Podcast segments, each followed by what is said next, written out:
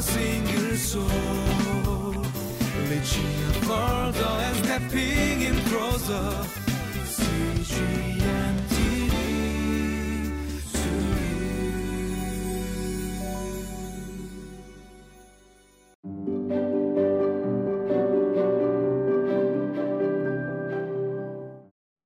Hello, I'm John Smizer.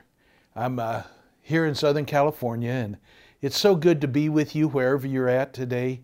To recognize that uh, uh, this is our Monday. This is uh, we're getting ready, uh, first of the week. Uh, looking forward to all that we have the opportunity to accomplish during this coming week. I know we've had the past challenges of the last week, and I know we have certain challenges still facing us. But you know, in these times, uh, with with the issues surrounding a pandemic that seems to affect every corner of the world, uh, you and I are sharing uh, certain issues. Um, things aren't the way they should be. You know, we, we look at the situation and and our issues of separation, isolation. You know, the the issue of our okay, our mask mandates. You know, having to always wear those masks when we're around other people. You know, there's there's always things that we can complain about. There's always challenges that we have. Now, how do we deal with those things? You know, in in um, in a way, it's kind of like, where is God? What, what why isn't He taking care of this stuff? You know, so often we forget that truly God is in all the circumstances and that He's going to create them and cause them to bring glory to Himself. When we ask the question, uh, Where's God? I'm reminded of a Francis Schaeffer, who wrote a book about uh, the God who is there, because so often we forget that He's right there in our lives. Today, as we hear the Word of God in Job chapter 9, let's listen and hear what the Holy Spirit has to speak to us.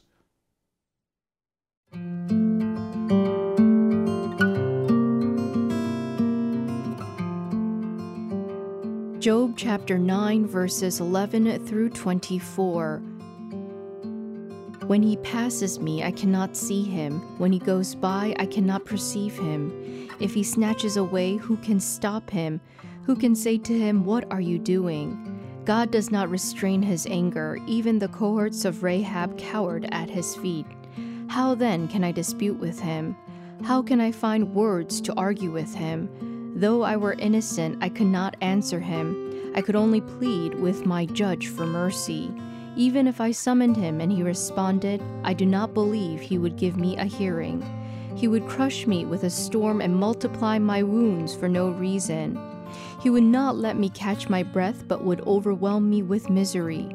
If it is a matter of strength, he is mighty, and if it is a matter of justice, who can challenge him? Even if I were innocent, my mouth would condemn me. If I were blameless, it would pronounce me guilty. Although I am blameless, I have no concern for myself. I despise my own life. It is all the same. That is why I say he destroys both the blameless and the wicked.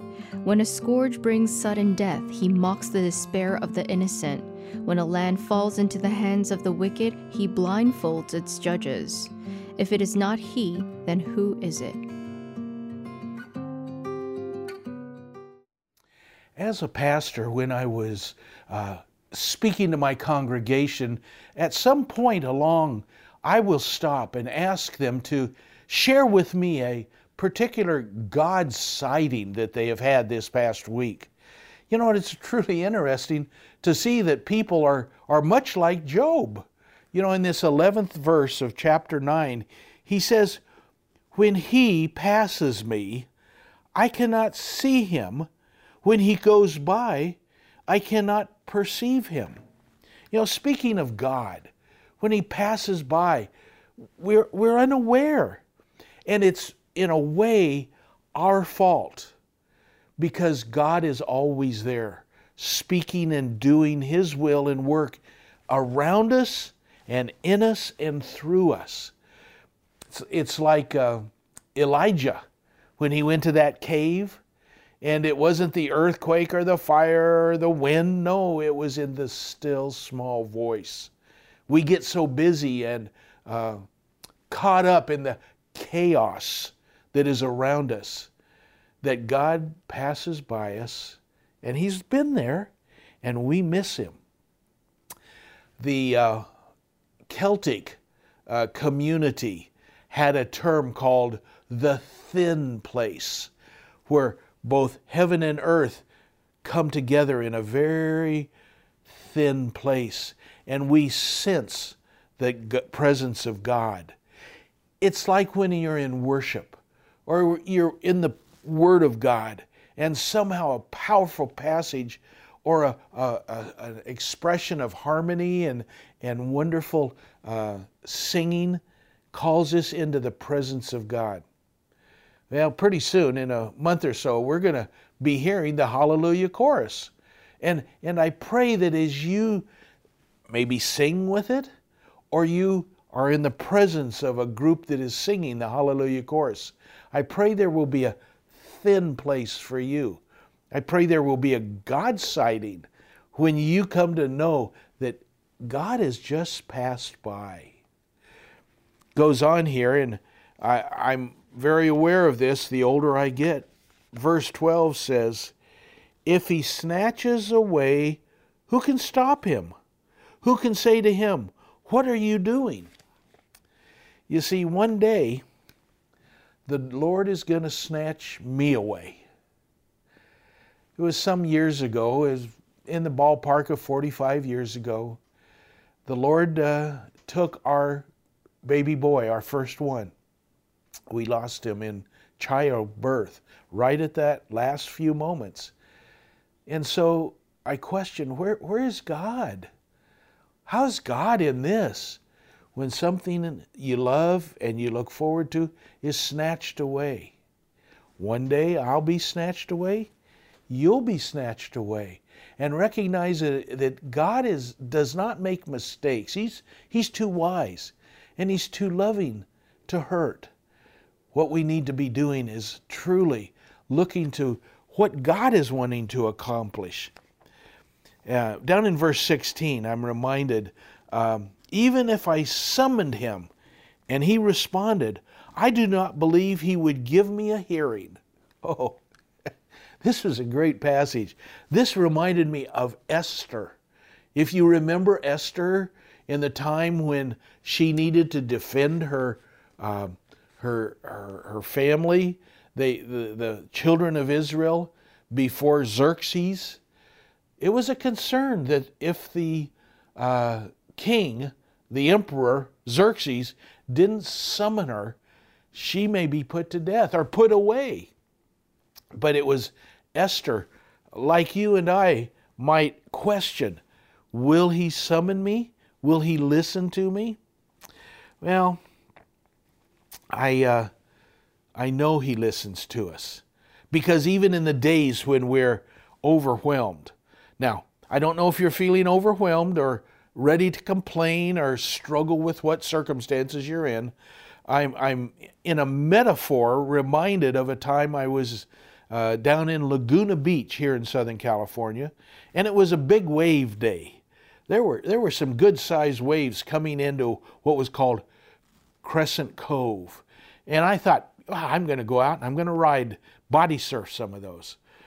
But on my trying to get back in after being out for a little while, I got knocked down. And then I got held under the waves. And then I, I would come up and try to take a breath, and, and I would only get foam in my mouth. And I thought, I thought that day I was done for. I thought I was going to die that day. And I recognize that we may feel at times that we're going to die under all of the struggles and challenges, the things we complain about, Lord, how can I go on? In a place here, Job is going to be realizing that same struggle when he's challenged with his relationship with God. I pray that as we consider what Job has done, we can apply it in our lives, that we would look and recognize God is still the goat, the greatest of all times. When we complain, who are we going to call out? God?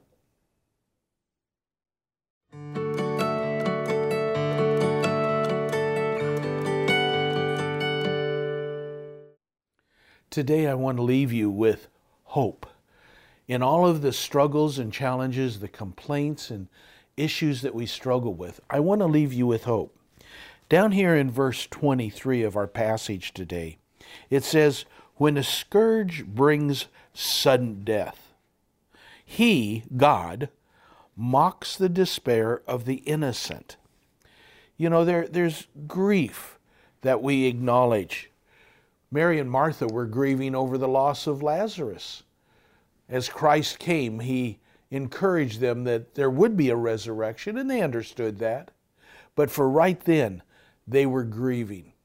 And in that experience, Christ also cried. And I know you may have heard sermons or lessons on why he cried or what that meant, but I recognize that he too had a grief for the loss of his friend Lazarus. But he knew what was coming. And there was that hope. And we need to have that same hope of the future grieve for a while, but realize that God will raise up. Let's pray. Heavenly Father, we thank you that you are the God of this earth, this people, this creation, these times. You're still God and you're on the throne. We need to realize, Father, and our hearts sometimes forget that you don't you don't do things wrong. You don't do things to hurt us. Father, may we trust in you. May we realize that Christ's resurrection gives to us life eternal. Father, we want to walk with you in the joy of your salvation.